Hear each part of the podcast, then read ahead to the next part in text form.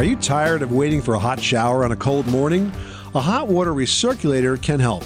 Hi, I'm Tom Kraeutler. And I'm Leslie Segrete with today's Money Pit Home Improvement Minute. Hot water recirculators install near your water heater and use a bypass valve at the fixture furthest away to deliver hot water almost instantly when you turn on the tap.